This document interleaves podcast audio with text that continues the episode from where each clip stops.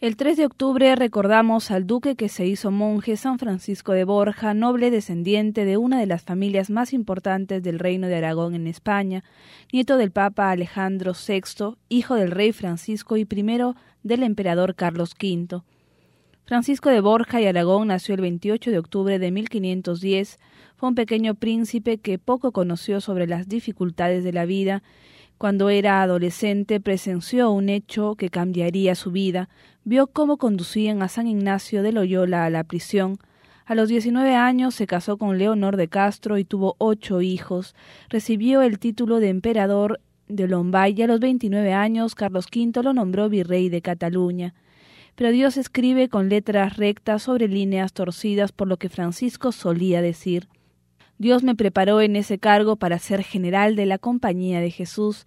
Ahí aprendí a tomar decisiones importantes. Si no hubiese sido virrey, nunca lo hubiese aprendido. Francisco era un modelo de hombre cristiano. Años después, Francisco renunció a todos sus cargos y se dirigió a Gandia, lo que ayudó que el santo se despreocupara de las cosas del mundo y asumiera sus trabajos personales. En 1546, cuando sus hijos eran unos niños, falleció su esposa Leonor. Ahora debía educar solo a sus hijos, pero también responder a un llamado por la vida religiosa. Luego de hacer los ejercicios espirituales de San Ignacio de Loyola, hizo votos de castidad y obediencia y solicitó ingresar en la compañía de Jesús. San Ignacio retrasó su ingreso en la comunidad hasta que sus hijos estuvieran educados y le aconsejó que mientras tanto aprovechara el tiempo y estudiara para ser doctor en teología en la Universidad de Gandia, y además le pidió no divulgar ni comentar nada acerca de su vocación y su ingreso como jesuita, pues el mundo no tiene orejas para oír tal estruendo, le exhortó el fundador. El 26 de mayo de 1551 traspasó sus títulos y sus posesiones a uno de sus hijos, se rasuró la cabeza y la barba, tomó el hábito clerical y recibió la ordenación sacerdotal en Pentecostés el 26 de mayo de 1551. El duque que se había hecho jesuita fue la sensación de la época. El Papa concedió indulgencia plenaria a los asistentes de primera misa en Vergara y la multitud que congregó fue tan grande que hubo que poner el altar al aire libre.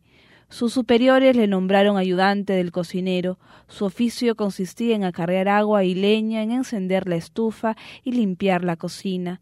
Luego San Ignacio lo nombró provincial de la compañía en España y su trabajo, distinguiéndose por el cuidado de la oración, los sacramentos, la oposición a la mentalidad del mundo y la perfecta obediencia.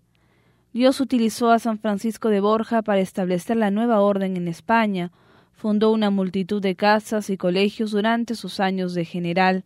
También se le reconoce como fundador del Colegio Romano, actualmente la Universidad Gregoriana.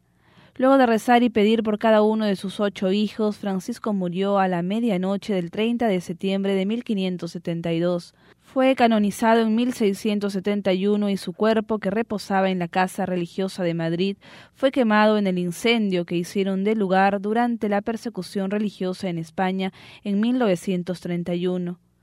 Pidamos hoy a Francisco de Borja que nos ayude a ver siempre lo esencial del amor de Dios, a no fijar nuestra mirada en los bienes materiales o en los títulos terrenales, sino aspirar cada día y trabajar por nuestra santidad.